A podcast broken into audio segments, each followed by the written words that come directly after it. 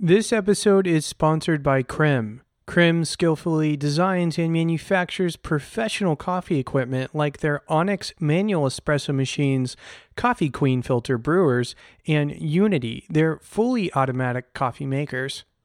These sleek, versatile, and reliable machines come with proactive service plans to ensure a differentiated and seamless coffee experience for coffee professionals and enthusiasts.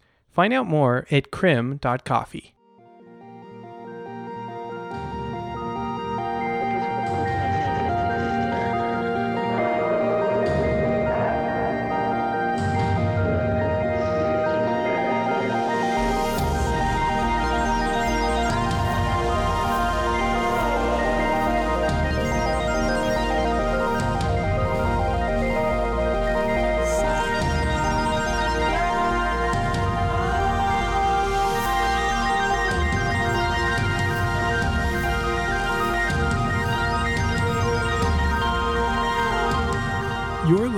to the Coffee Podcast. This is the Coffee Science Series, Brewing Better with Chemistry.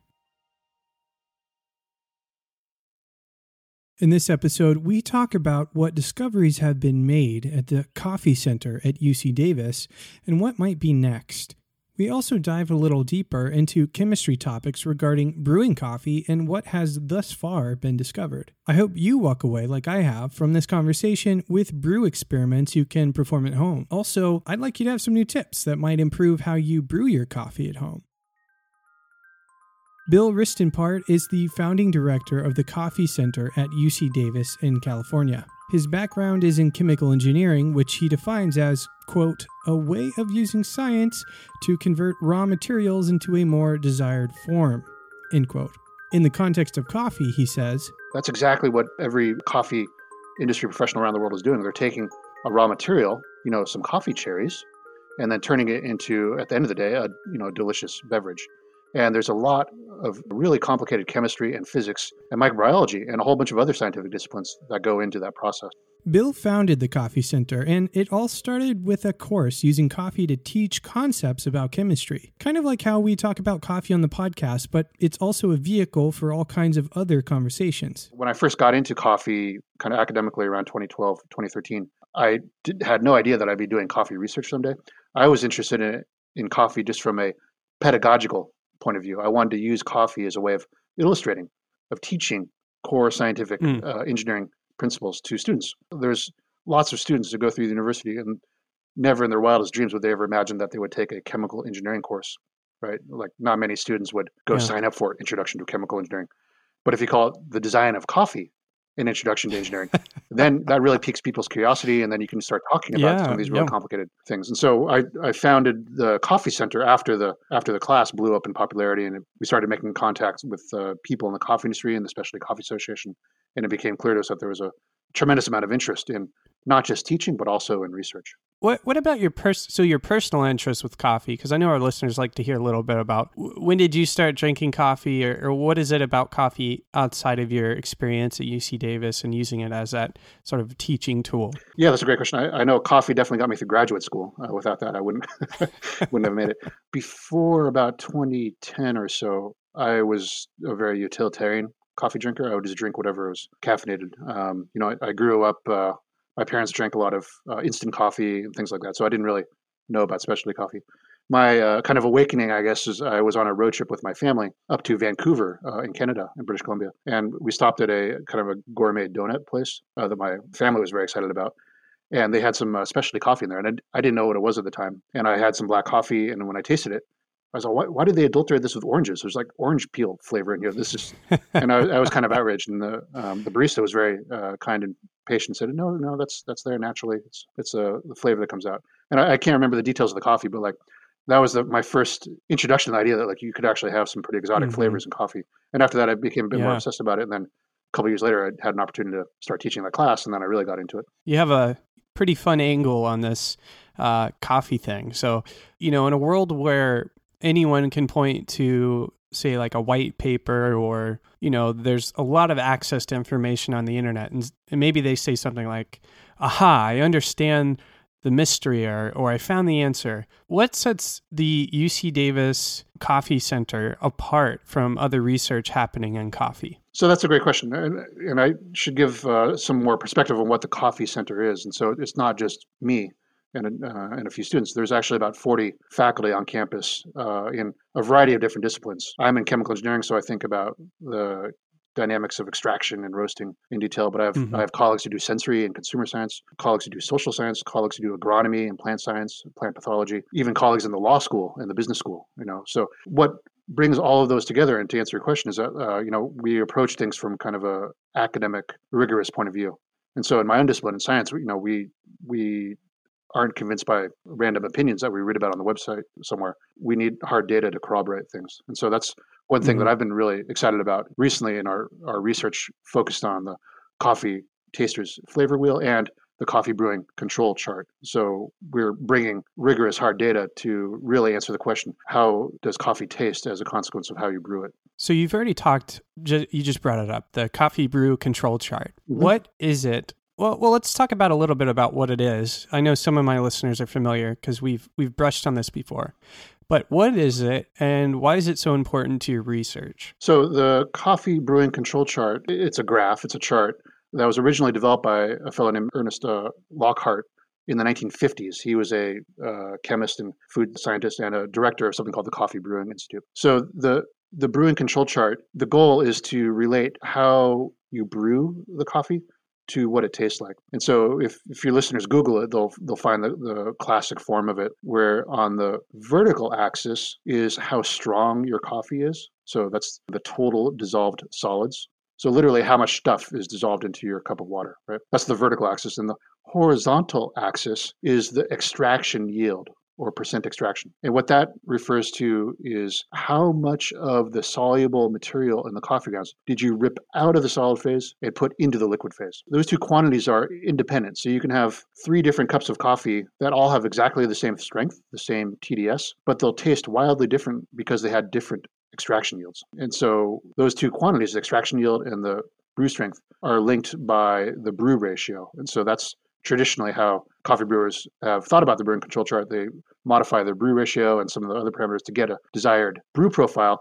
And the classic target brew is in this range of 1.15 to 1.35% TDS and 18 to 22% extraction. So right in the center of the chart. Mm-hmm. And so that's the classic uh, version uh, that's been around since the 1950s. And it sounds like that version has not necessarily aged well with the research. Is that well, no, I, I think the, um, Lockhart had a you know very brilliant insight. So before then, there was everybody was just kind of shooting in the dark. But what he pointed mm-hmm. out was that if you had you know high extraction yields, that would be uh, associated with pretty bitter beverages. Whereas if you had low extraction yields, it would be uh, what they refer to as underdeveloped, uh, which is kind of like mm-hmm. grassy mm-hmm. or sour uh, or, or, nutty notes. Gotcha, gotcha. And so, in terms of aging well, I mean, like those insights are not incorrect.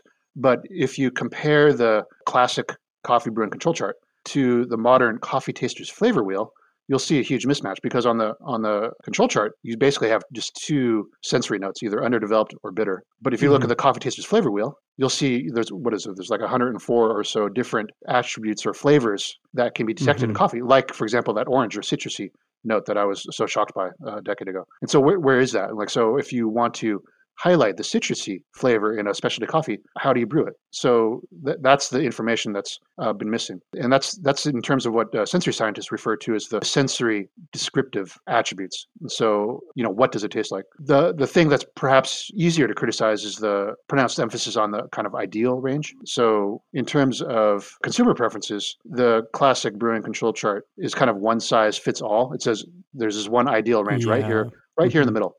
And you know, you can just look around any coffee shop and you see like wait a second you know different people like different things. How can there be a one size fits all approach? And so that's something else we've been doing. We've been doing a tremendous amount of uh, consumer testing at least of our, our, kind of northern california demographic here. And we've been finding that preferences for black coffee are tremendously much more diverse than the classic chart would suggest. So we, ha- we have a paper just to elaborate on that we have a paper in, in peer review right now uh, where we've identified kind of two major clusters or cohorts of consumers. One, one we call the sweet lovers and they actually prefer much lower strength and lower extraction coffees. So, kind of in that bottom left corner of the classic brewing control chart. They strongly disliked the stronger brews. And the other cohort, we call them, they're much more complicated. We call them the extremophiles. They responded very favorably to basically the opposite. They preferred either really strong, kind of sour brews up in the top left corner or really strong and bitter brews over on the far right side of the chart. And what's really notable about our research is that neither group preferred the coffees that were brewed right in the classic ideal zone first promulgated by Lockhart. So it really mm. just goes hmm. to show that, like, yeah, I mean, like once you start getting rigorous data, you know, consumer data, the picture is much more complicated than was previously thought. Yeah, and that, that leaves a lot of room, I think, for anybody who's in a position brewing coffee for a consumer to get creative or to get some feedback loops and you know figure out like what do my customers want where maybe do they fit? That's some really important information i think even as a say a coffee shop owner or something especially during this time where covid's covid's become quite a variable. And so knowing those things and understanding those things about your customers are going to help you to to make good decisions to you know generate some revenue i'd imagine. No absolutely. So, i mean like baristas are extremely mm. skilled but uh, in some sense there's a lot of trial and error. You know how do you maximize the blueberry notes for example in a mm-hmm. in a Yirgacheffe our goal is to have you know a chart that really provides some guidance like how do we maximize desired sensory attributes? And so mm. once you know how you can make it then you can also use some of the consumer information we're putting to have a little insight on like what types of consumers might like the different flavor profiles that you put together. Sounds really fun so we're going to jump into some, I think, some technical talk here, get some definitions under our belt, and maybe get a little bit of understanding of some technical bits before we dive into some more uh, of a conversation about uh, discovery, research, and things like that. And my first question is, what is the chemical life cycle for a seed of coffee from plant to brew? Sure. So I mean that I mean that that's an extremely broad question. I mean, so green coffee yeah. seeds have about 400 different chemical species present, and then when you roast, the number goes balloons upwards. So there's more than a thousand different uh. molecules that contribute uh, to the flavor and the aroma of coffee? It's that's kind of a very broad question. One, one of my colleagues in the Perfect. coffee yeah. center, from not a chemical perspective, from but from just kind of a mass perspective, uh, my colleague is in the Department of Biological and Agricultural Engineering at UC Davis, uh, Irwin Donis Gonzalez. His expertise is in post-harvest processing, and so I've been collaborating with him. We've been okay. doing yeah. kind of a mass flow analysis from harvest to cup of coffee. You know, focus, cool. focusing on the wet process and uh, method prevalent uh, you know, Central and uh, Latin America. One really fascinating thing about coffee, compared to many other academic disciplines, is that things that were studied like decades ago for other uh, other commodities, other products, you know, for example, wine, uh, just have mm-hmm. have not happened to the same extent in coffee. And so there's just a huge kind of void in the academic literature. That's one of the goals of the Coffee Center is to fill fill those voids. That's been a major theme in our discussion over the production of this series. Is that gap that you know i've heard some people even call it the coffee is like an orphaned uh, agricultural no, that, That's 100% true. 100% true. I mean, like UC Davis, I think, is a great example of this. Um, we have a department, a world class department of viticulture and enology, and that's the growing of grapes and the making of wine. And that hmm. department mm. actually dates back to the founding of the University of California back in the 1880s. It was actually written into the state constitution that when the University of California is founded, it'll have, um, among other things, you know, uh, faculty focus on that. My colleagues in that department like to joke that it would be unconstitutional to shut down their department. But there, there was no such department for coffee. Uh, and the, the simple reason right. is that even back in the 1880s, you know, Napa Valley and the wine industry had enough political uh, power to, you know, demand that, uh, whereas coffee mm-hmm. was not grown here to any extent in the United States. And so that's why academically, you know, that that disparity like just got kind of baked in, at least in the United States, and never was really rectified. What is titrate? I guess it's titratable uh, acidity. Am I saying that right? Uh, you, yeah, you are. Uh, titratable acidity. Okay. It's, okay. So titratable acidity uh, is a measure of how acidic something is. And so for your listeners who don't know, a titration is where you figure out how much acid is present by slowly adding a base to neutralize it. Um, and then you can measure how much acid is there basically by f- keeping track of how much base you have to add to neutralize it. People are familiar with pH, or they have a sense of like what a pH scale is. Titratable acidity, in contrast to pH, measures basically all the acids present. So pH measures strong acids, whereas titratable acidity measures okay. weak acids as well. And the thing about coffee and many other food products like wine and things like that, your tongue doesn't respond to pH; it responds to titratable acidity. Your tongue is adept uh, is good at sensing weak acids, not just strong acids as well. And so we've been doing uh, research okay. trying to correlate perceived sourness with the titratable acidity present in brewed coffee. Cool. Yeah, that that's a that's a fun one. Um, I think to dive more into, but for now we'll leave it there. we'll we'll move on to we we, to we have a whole seminar just on the titratable acidity. uh, yeah, question, right. yeah. It, and that's available to the public, right? Something we can link to. I think so. Um, well, yeah, I mean, like my students gave a bunch of SCA Expo talks, and I, I, Mhm. I, I believe those Right. are available online. What or, or how should we as as I mean, I'm sure some of us are are chemists of some kind, but I think the majority of us don't have or don't live in that world. So what is an organic acid versus say a non-organic acid? Sure. So organic to a lot of consumers means you know you go to the grocery store, you see organic produce. There, that means that the vegetables or fruits or whatever were grown without pesticides. Okay, um, and so that's very different from the way that a chemist uses the phrase organic. Organic to a chemist just means that the molecules contain carbon. And so the discipline of organic chemistry is really the discipline of how carbon atoms link up with other atoms to form molecules like caffeine or sucrose or, you know, uh, furfuryl alcohol or a thousand other molecules that are present in coffee, most of which Okay. are organic. So, uh, for myself to reiterate, the, it's sort of the idea of the relationships between carbon molecules. Yeah, that's probably the, the most succinct way of saying what organic chemistry is. It, Okay. yeah, inorganic Okay. chemistry is like you know silicon uh, and other you know things that don't contain carbon. Okay. But, but okay. pe- people are carbonic. Uh, people are organic molecules, basically strung together. Uh, and coffee is also okay. mostly organic molecules suspended in water. Very cool. My next question, it's I guess similar. What compounds in coffee give it varying sensory experiences?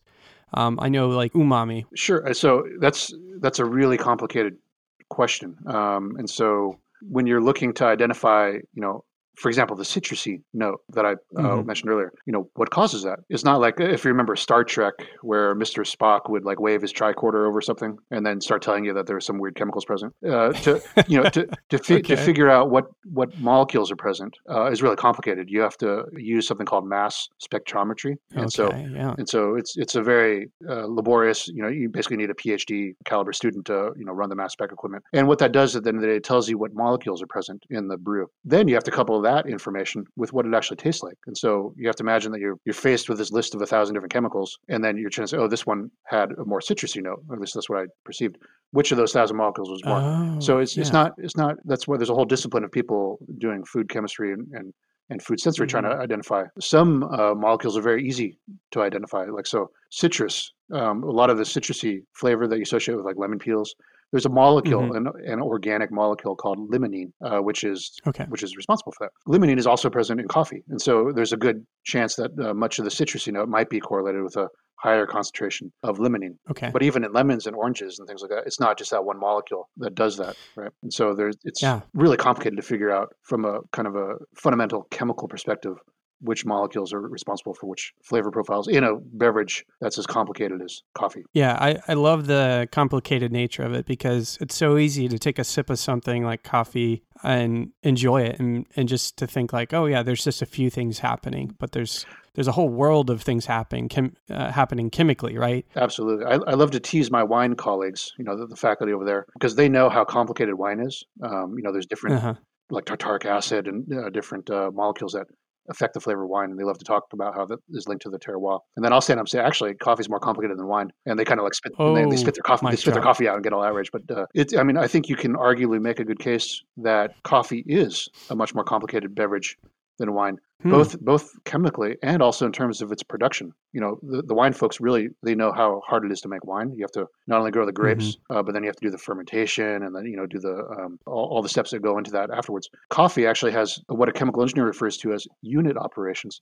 Coffee actually goes through more unit operations. Uh, many of them are actually done at origin, so they're kind of out of sight, out of mind. And then you know here you can uh, get the impression like, oh, you know, coffee's easy. All you do is pour hot water over it, um, Yeah. and that's kind of like saying oh, wine is easy. All you have to do is open the bottle. You know, so it's it's not. Uh, someday I'd love to write an article called "Coffee is more difficult than wine." Yes. Yeah. Oh man. Yeah, I could see that blowing up. I definitely would would pass that around. Yeah. I love the the complexity there and and the idea that there's all this mapping that has to happen. I guess in the research there's it's not just as simple as looking at a molecule or a compound. It goes beyond that into the sensory realm to see what is being perceived and what's present. There's there's all this stuff going on. Yeah, I've, I've had a great time. I, I collaborate closely with Professor Jean Xavier Guinard in the Department of Food Science. He's a sensory expert, um, and so I've learned. I'm a chemical engineer. I've learned a ton from him. And what I've learned is that, like, Nice. in some sense, a lot of the classic things we study in chemical engineering are kind of easy compared to trying to understand what people like. People are way more complicated, and so just even a simple Yeah. question like which which of these coffees, if you brew it differently, tastes best, it's got Mhm. a really complicated answer with different cohorts. You know, some people like this, some people like that. So it's uh, Yeah. gets really challenging. Well, before we jump into some of the discovery conversation about the research, what is transport phenomena? And it's somehow related to mass transfer, I guess. What what is all this? Sure, yeah. Um, so transport phenomena is the name that you know scientists have given to basically the, the idea of you know how do molecules move around from one place to another. But it's not just molecules; it can also be fluids or it can be energy like heat. It's basically you know how how do things move around. It, it is a little confusing when I when I told my parents I was studying transport for grad school. Um, they said like, what is that? Is that like bus schedules? Like what what do you, what do you mean by that? Like a, um, and no, it's it, for example, coffee is a beautiful example of lots of different uh, manifestations of transport phenomena. The the easiest one to visualize is coffee brewing. Um, and so there, the Mhm. transport question is: well, you have all these yummy molecules in the solid phase. How do you get them into the liquid phase? And and one answer is like, oh, you just pour water over it. You know, that's fine if it's, you just want to have some brown liquid. But if you want to really Yeah. control the flavor profile, then you have to really think carefully about how the different parameters affect the transport, affect the mass transfer to get a desired Hmm. target uh, brew. And that's why our research about the coffee brew control chart is so exciting, is because like how you pour the water over it. In other words, how long you brew it for, what grind size you use, the um, in, in terms of uh, affecting the extraction yield and the brew strength has a huge impact on what it tastes like. And so that, that's what transport uh, refers to. I think uh, actually one interesting anecdote is you know for our consumer testing we had uh, Yeah. more than 100 different people come in over three different weekends and taste you know almost 30 coffees and they tasted them all blind they didn't know what they were tasting and naturally at the end they're very curious like so what coffees were we tasting and we said oh actually it was the same coffee the whole time just just brewed differently and Oh, it, yeah. it blew their minds they were like what we, we thought we were tasting like all these different exotic coffees they tasted so differently just Mm. by virtue of the fact of how we brewed it Yeah. and effectively what we were doing there was we were just changing the mass transfer This kind of information from somebody who likes to control their brew at home can be either overwhelming or really exciting, right? The idea that you can almost like take any coffee and treat it differently to get the best results, and even that best word being best to you, obviously. So, No, a- abs- Okay. absolutely, yeah. I mean, so I went camping uh, last week with my family. I was able to get out for the first time in several months, Yeah, um, and it was just experimenting with the French press, doing very, very long brews and very short brews, and it's just amazing, like how differently it can taste. Same coffee, same water temperature, same grind size, and everything. mhm. Just uh, minor differences in brew time and uh, full press, full immersion French press method really made a difference. Nice. Very fun. Well, I want to dive a little bit into the discovery piece of the research that you've been a part of over there at UC Davis. In your opinion, what have been some of the most surprising discoveries you've observed during your time there? So I think one thing that we're very excited about right now is that we repeated the coffee brew and control chart experiments, which is it's very laborious because you have to brew it up to different brew strengths and different extraction yields um, over the entire chart, right? Yeah. And we repeated it uh, all at different temperatures. And so some of your uh, listeners might be familiar with the, the gold or gold cup brewing standard uh, put out by the SCA. Mhm. You know, some coffee brewers that are more expensive typically have more control over the temperature of the water that we're putting in there. And so we, we're very curious about this. And so we did a bunch of tests where we systematically varied the brew temperature from about 87 degrees Celsius up to about 93 degrees Celsius. What we did was we did brews where we fixed the brew strength and we fixed the extraction yield, but varied the brew temperature that was used to get there. So, you know, if we used if we Oh, if we used a lower brew temperature, then we'd just brew it slightly longer so that we would get to the target brew strength. And that way we could do Mhm. a head to head comparison of coffees that were brewed at different temperatures, but at the end of the day, when they were actually tasted by our expert panel, had the same TDS, you know, the same total dissolved solids, the same brew strength, and the same extraction yield. We did all that work because we thought, you know, that it would make a big difference. Um, and basically what we found, and we have a paper in review right now at Scientific uh, Reports, showing that, like, statistically speaking, there was no difference at all. Oh my gosh. So That's very that's super meaningful, right? Because if you can save time, you can you can like I would imagine that's a major. there, there's there's there. a bunch bunch of different uh, uh, implications, and so and I just want to be really clear. It's like we're not saying that temperature doesn't matter. Clearly, the temperature matters. Like if you brew with hotter water, the mass transfer is faster. It'll brew more quickly. But what I'm talking about is if you control the brew time such that you use you use different temperatures, but get to the same endpoint, get to the same brew strength and the same extraction yield. What temperature water you used to get there didn't matter. Uh, both our expert panel they, they couldn't really discern Hmm. a difference. Our consumer panel, no significant difference in what people liked either. And so there's basically it tasted the same effectively. And so the impl- Oh. so the implications of that uh, there's a bunch. I mean, so yes, you could use hot water water and brew it more quickly, or you could use uh, lower temperature water, save energy, right, and uh, just let it brew Mhm. a little bit longer and get to the same point, okay. right? Yeah. And so it also suggests that the kind of gold cup brewer standard right now might be a little bit ill posed because right now, if a brewer you know doesn't get to a hot enough temperature quickly enough, then it fails. It doesn't pass. Um, certif- Oh, I it doesn't pass Okay. certification.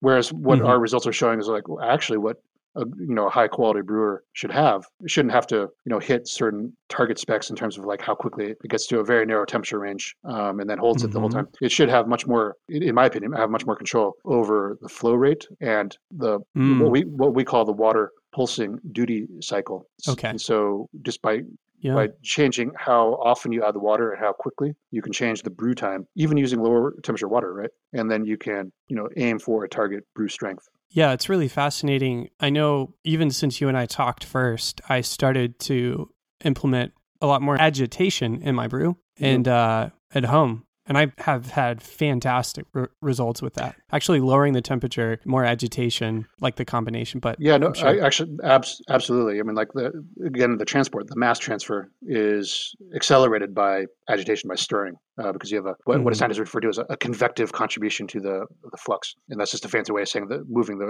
it's so fancy. Mo- moving the, moving the liquid around helps maximize the concentration gradients and therefore maximize Mhm. the diffusive flux out of the coffee grounds. And so there's actually there is kind of a you know there's a huge sustainability uh, implication there too because uh, you know going back to your question about the the whole kind of life cycle of coffee, uh, people have done researchers have done work trying to figure out what's the energy costs of making coffee, um, Mhm. and if you do kind of an energy balance over the whole thing, you know from planting the coffee trees to harvesting and you know the gasoline to move the tractors around, like the shipping costs, the roasting. You know, there's a lot of steps that require a bunch of energy. But at the end of the day, when you're making a cup of coffee in a cafe, it's Mhm. almost half. Half of the total energy in that cup of coffee yeah. is just from is just crazy. just from heating the water. Anything you can do if you can like minimize the amount of energy used for heating the water in that final step, that actually Mhm. decreases the total energy consumption for the entire coffee supply chain by like a significant amount. Significant chunk. Yeah. Yeah.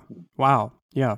That's that's huge. You know, we talked a little bit about some of your most fascinating observations, and I wanted to jump a little bit into some topics about pardon me for a second perceived sourness titratable acids correlating to tds extraction yield versus tds these sorts of things can you give us a little bit of context to that Sure. So we, we have a paper in preparation right now um, linking titratable acidity to total dissolved solids. When I first started getting into coffee, you know, just looking around on the web, there was a lot of discussion about how acids present in coffee are more soluble, so they come out into solution more quickly. And so, based on that, I kind of anticipated that if you do a bunch of brews and then measure the titratable acidity versus the brew strength, that it would basically be a nonlinear relationship. But what we're finding is, at least overall, the range of uh, brew stinks, what we're finding is that the titratable acidity present in coffee always strongly linearly correlated with the TDS, all the, even at very, very high extraction yields and even at very, very high brew strengths. And what's even more fascinating is that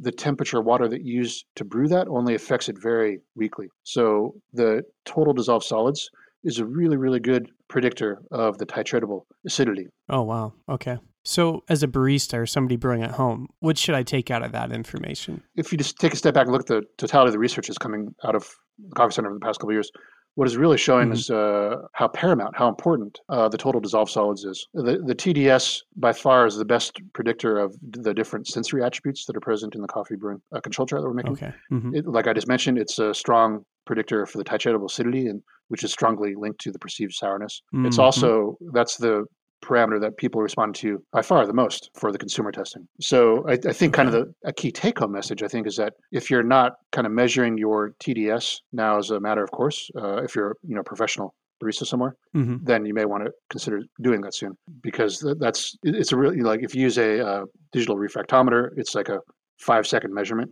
You know, just one little drop on the thing. Um, it doesn't take a, a ton of training, and it can provide a lot of insight. I mean, if uh, your customers are saying, "Oh, it's too sour" and whatnot, and you go back and measure your TDS, like it's off the charts Oh. compared to before, then you know something went wrong somewhere, right? Yeah. So that's I think So- a useful feedback tool. especially during this time, my question there would be, you know, VST devices, or I'm sorry, I, I mentioned VST, but really I mean TDS devices can be super expensive. Mhm. And are, is there any like in between? Is there anything affordable for coffee shop owners or whoever who, you know, they don't have that kind of budget? Yeah, you just mentioned one brand, uh, but the thing about digital refractometry is that you don't need to use any particular brand. Um, so any type of uh, refractometer will work as long as you have a proper calibration uh, scheme. So some people actually use Brix meters. Are you familiar with Brix? Okay. I, I just know it from wine. It's it's Yeah. been brought up, but I'm you know, I've Yeah, never uh, dealt uh, with Brix de- myself. degrees Brix. That's just a, a technical name for how much sugar is present in water. So one de- one Mhm. degree Brix is one percent of a mass of sugar in water. I'm actually I'm writing up a uh,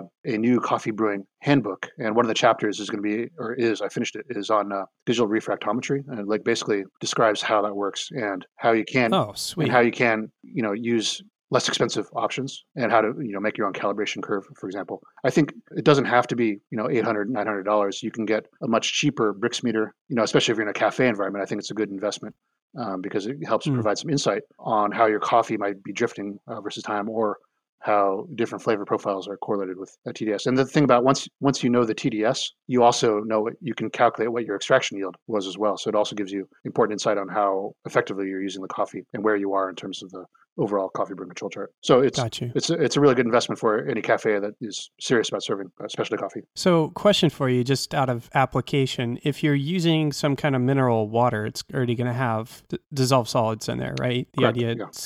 So you, you would just take the difference between the measurement of the water and the measurement of the brew. Is that the idea? You uh, yes, you can, but unless you're using like ocean water or something, um, the difference between a brewed cup of coffee and water is is huge. It's going to be in the noise basically. Oh, okay. Yeah, I mean, so like typical like hard tap water is like 500 ppm, um, Mhm. whereas a cup of coffee is like 13,000 ppm. Oh, okay. I see. And so it's it, you know it, that, what is it? It's like a 0.05 uh, percent difference or so. And so normally what people recommend is you calibrate your or zero your refractometer with uh, distilled water, which has you know is close to zero uh, ppm. Um, but then you should I'd recommend doing calibrations with uh, whatever water you're using for the brew, and then it, Oh, Yeah. okay. Yeah. Well, that makes total sense. Yeah.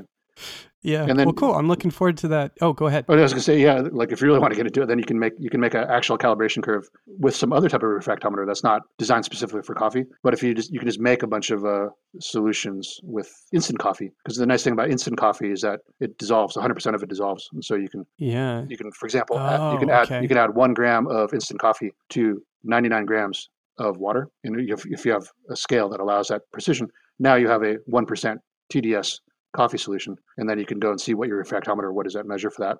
You do that a few times for Shoot. one gram or 1.5 grams or two grams. Now you have a calibration curve, and you're good to go using whatever whatever Brix meter or refractometer that you have. Nice. Well, you know, I'm going to ask you at the end about some experiments we can do at home, but we've already we're already tackling some that sound really fun, so I'm excited we got into that already. Um, we've talked about mass transfer, and you mentioned to me before something about mass transfer coefficient, Mhm. and I'm I'm curious what what does this represent, and what does it have to do with your research? So we have to get a little technical. So a, a mass transfer Great. coefficient is a parameter where you lump all the things that you don't know uh, into one parameter, uh, and you figure it out experimentally. And so in the discipline of mass transfer, like there's there's complicated but well-known analytical results for how, for example, a sphere. A perfect sphere uh, will undergo mass transfer and allow uh, something to move out into solution, you know, as a function of something called the Reynolds number, which can measure the convective contribution. Coffee is not a perfect sphere, um, and it's rarely under well characterized fluid flow conditions. You, you basically it's very difficult to measure. So what you do Okay. is instead, and this is not just for coffee; it's for like a lot of different disciplines. If you basically you'll do some experiments, correlate the observed flux. So that's how quickly the stuff moves out of the solid phase into the liquid phase. Um, Okay. You measure that, and then you correlate it in terms of the concentration difference, and then you fit it with uh, what's known as this mass transfer coefficient. And so typically everything that you don't know about the diffusive flux, the convective flux, the temperature dependence, all that stuff is uh, subsumed within uh, K is the mass transfer coefficient traditionally. Um, and you stick it in Okay. there. So basically, what that means in practice is that if you're doing uh, experiments under similar conditions where K was measured before, then you can use that K again. So it's a, it's an empirical coefficient. And th- I guess this has nothing to do with time travel. So, like, if we stored the flux in some kind of Yeah. capacitor, this So, is not. so you know, I, I use that joke in my lecture uh, for for. um, I'll, I'll put up a picture of uh, you know the Back to the Future and the flux capacitor when I'm when I'm when I'm introducing yeah. this concept of flux, and whenever I show it to older audiences, you know, and by that I mean like older than thirty or so, you know, uh, typically everybody starts laughing as soon as they see it because they get the joke right away. When I show it to eighteen year olds. Like they just have a blank look on their face. They have no idea what I'm talking about. so somehow, Oh, Back to the. Back to the Future is not required uh, viewing. or, yeah, uh, I guess not. yeah. Yeah. since I mentioned it, I got to finish. The, I mean, flux capacitors. That's just a made up. They put it in the movie because it sounded scientifical. I guess it does, there's no meaning for that. Flux. I like it. Flux actually means the number of moles per unit area per unit time.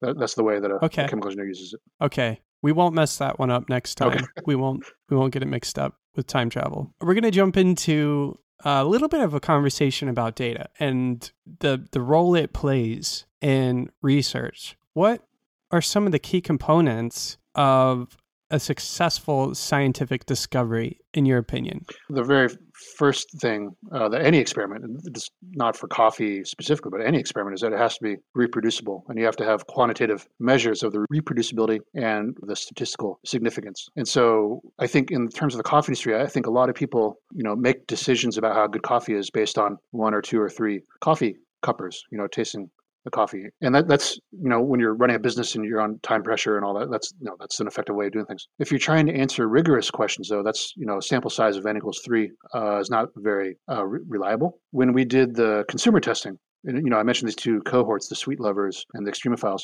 We had uh, something like 120 different people finished all the tasting over three different weekends. We ended up serving about, I think it was like 3,400 individual samples of coffee over the three Hmm. weekends. And so a huge, huge sample size to build up enough statistics to have some confidence in our interpretation and our conclusions. I think to answer your question, yeah, I mean, like uh, you need to be able to replicate results and have some statistical significance in them. And then that's a big part of what we teach our students, you know, how to design an experiment and then how to analyze the data. But that's only half of the battle. Like the other part is then how do we communicate those? And so a large part of like Mhm. graduate work uh, is uh, learning how to communicate uh, via both oral presentations and more importantly uh, via you know uh, peer-reviewed scientific publications and how to write those results up. Where the peer reviewers will definitely ask detailed questions about your p-values and things like that for the statistical significance of your results. And so it sounds like uh, statistics plays a major role in the confidence of the results. I mean, I say just loosely, but there's this experimentation portion,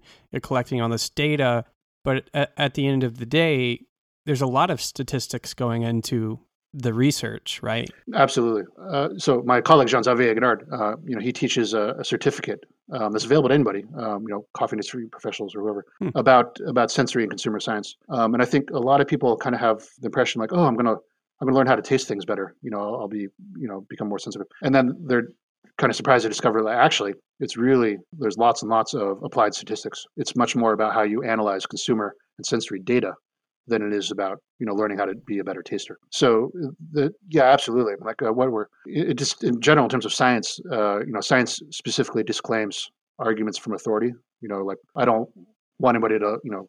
Uh, I don't. I, I don't want anybody to believe our results because I stand up and say I'm the director of the coffee center. Uh, therefore, this is true. yeah. Uh, the way we communicate things is by like saying, "Here's our data. Look, here's what we did. Here are the, the data. Here's our sample size. Here's our 95% confidence interval. This is what the data says. This is the way we're interpreting it. That's that's the way Hmm. that science moves forward, and that's the perspective that we're bringing to coffee. Very cool.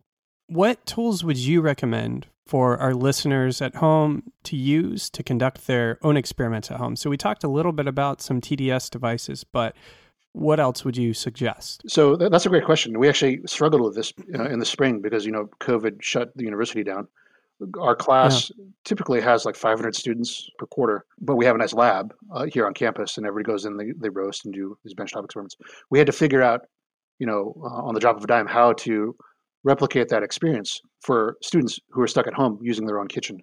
And so we're mm-hmm. actually working on uh, revising our uh, our textbook, our lab manual, to have more of these home options. We were very motivated to minimize the amount of infrastructure they had to buy. So basically, they just had to have a coffee brewer, some way of heating water, some type of uh, brewing device.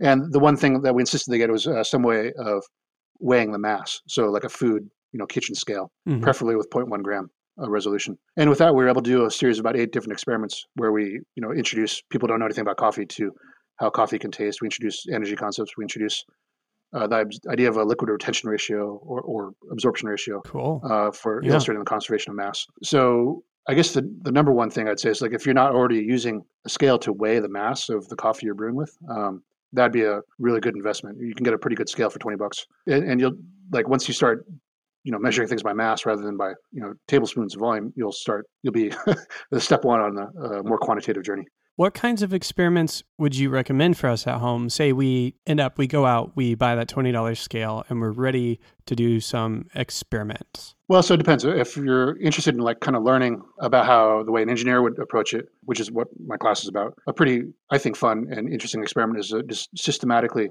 using the same amount of water, but varying the amount of coffee grounds. So let's say you use 300 grams of water, and then you do a bunch of brews where every time you do 300 grams of water, but the first time you do 10 grams of coffee grounds, the next time 20 grams, the next time 30 grams. And each time what you do is then you just weigh after you're done brewing, how much coffee did I actually get to drink? In other words, what was the mass of the brewed coffee? And mm-hmm. if you now, if you go and then, and this is the fun data analysis part, if you then take the mass of the brew that you got and plot that, make a scatter plot. So on the vertical axis, the mass of the brew that you got, and on the horizontal axis is how much coffee grounds did I use. What you will find, uh, if you do this carefully, is uh, you'll find a negative correlation. So in other words, the more mm. coffee grounds you add, the less coffee you get to drink. And so mm. a, lot of people, at least a lot of students I talk to, find that slightly counterintuitive at first.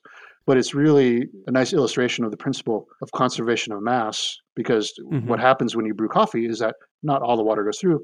You have some water gets left behind inside the coffee grounds, right? So you have right. Uh, this absorbed coffee that you know goes in the coffee grounds by capillary imbibition and whatnot. And so when you increase the mass of the coffee grounds, you also necessarily increase the mass of water that's left behind, and so you get this negative mm-hmm. correlation. And then if you want to take it even a step further in terms of data analysis, if you then do a linear regression, in other words, if you yeah. fit a line through those data points, the value of the slope, the slope of that line is mm-hmm. what we call the absorption ratio. Other people call the liquid retention ratio, and usually it's around two. So in other words, uh, you lose wow. you lose two grams of or you lose two grams of water for every gram of coffee grounds that you put in. And so I Dang. I, I, I, tell people in the coffee industry that like, you know, uh, that this, and if you look at the book, there's like a nice little equation that captures this. I said that like basically this equation governs your profit margin on your drip brew coffee. Yeah. And if, if people are zoning out during the equations, then all of a sudden that they start paying attention um, when, they, when they see that. you say the big P word. Yeah. Mm-hmm. That's awesome. Yeah. We're, um, I encourage our listeners to try this out. Maybe we can even do a collaboration brew uh, with podcast listeners and, and figure something out. That'd be super cool. Um, now, I want to ask you, what are you working on? Like, what can you talk about? I know there's some stuff sort of under or, or, behind the curtain, things you can't talk about yet, but what are things you can talk about, and how can our listeners be a, a part of that conversation? Sure. I mean, so uh, some of our work has already come out. So our first paper on the coffee brewing control chart is was published in the Journal of Food Science. I think it got slowed down a little bit by the COVID outbreak, but I think it's finally out as of last month. Um, and so you can go uh, download that. Um, we have a couple papers in peer review right now. Uh, what I was talking about before, the temperature, water temperature effect, and also on the consumer uh, cohorts, you know, the extremophiles and the sweet lovers. Uh, that, that's they're both undergoing peer review right now. We had an earlier paper on monosaccharides. We did some chemical measurements of how much sugar is present in coffee. Yeah. Oh, that's you know that's mm-hmm. a good uh, thing. I can also going back to one of your earlier questions. What was most surprising? Um, yeah. One one thing that we found. There's a lot of uh, you know on the web. There's a lot of information about how the different sugars present in coffee cause you know naturally present in black coffee uh, cause uh, the sweetness in coffee. What we found was that there, at least in the black coffee that we uh, analyzed, there were no uh, perceptible sugars present at all. Um, so, yeah, that is nuts. Yes. Yeah, So we measured very carefully uh, 18 different uh, monosaccharides present in coffee Um, and we got you know quantitative you know using mass spec quantitative values for all of them, and none of them uh, either by themselves or in combination with others, none of them were above the kind of established sensory perception thresholds for coffee. Um, Mm-hmm. And so, but at the same time, the coffee had perceptible sweetness. And so we uh, basically showed there that like there's it's really not the sugars present; it's really Yeah. other molecules that your mind associates with sweetness, kind of triggering a perception of sweetness, even though there's not sugar. Yeah. Like a sugary mirage or like a sugar phantom. Uh, yeah, it's, it's. I guess so. Yeah. I mean, if you like, if you bite into a potato while blindfolded and hold an apple, you know, under your uh, nose, like the potato, What? the potato will taste Yeah. sweeter just because you're getting that conflicting signal from the kind of apple aroma which your mind associates with sweetness. So, anyways, Oh, that- that's that's that's Okay. especially in terms of other things coming up. I have uh, we have a really really exciting uh, set of research that we're doing right now on cold brew. So everything I everything I was talking about was like about you know hot drip brew. Uh, we were very delighted to partner with the Specialty Coffee Association, uh, the Coffee Science Foundation, uh, and with underwriting, very generous underwriting from uh, Toddy, um, which you know manufactures cold brew equipment. And so we have a couple uh, grad students right now that we're supporting on that uh, grant right now, and they're diving deep into extraction dynamics and sensory uh, perceptions uh, of cold brew coffee. Yeah, that that'll be a lot of fun. We'll keep an eye out on that and make sure we get some links that'll be appropriate to get people over to where they can pay attention, get noti- notifications and signals. Yeah, I think well, one thing, Jesse, I, I should emphasize for your listeners, like the whole point Yeah. of the Coffee Center is we're not doing proprietary research. Everything we do, uh, our goal is to publish it in both peer-reviewed, you know, scientific uh, publications, hmm um, you Yeah. know, for other scientists around the world, and also to partner with, like, for example, the SCA to disseminate in kind of uh, plain English, you know, what the import of those results is. Awesome. And so Yeah. everything we're going out, the, the only thing that we hesitate to do is like when we have work that is not quite out the door yet, we want to make sure that uh, our grad students who are putting all their work and effort into it, you know, get credit for it. So that's why we uh, don't put out preprints Yep. and things like that. No, it's cool. Very cool. What is the main takeaway you want our listeners to have from our conversation today? I think the main take-home message should be that uh, you know coffee science is really complicated. We are just getting started at the UC Davis Coffee Center to do, I think, a lot of really fascinating and super important research about coffee to help improve uh, coffee, not just for consumers, you know, uh, in places like the United States, but to really improve quality and therefore improve demand for coffee to help people all around the world. Well, this episode certainly changed some of the ways I think about brewing at home and how I might get creative with reducing temperature and increasing other variables since we now better understand the role of temperature in brewing. We have one more episode in the Coffee Science series that you're not going to want to miss. We talk with a certain YouTube coffee personality about the role of coffee influencers in the world of coffee science. Thanks for tuning in. And as always, and until next time, happy brewing.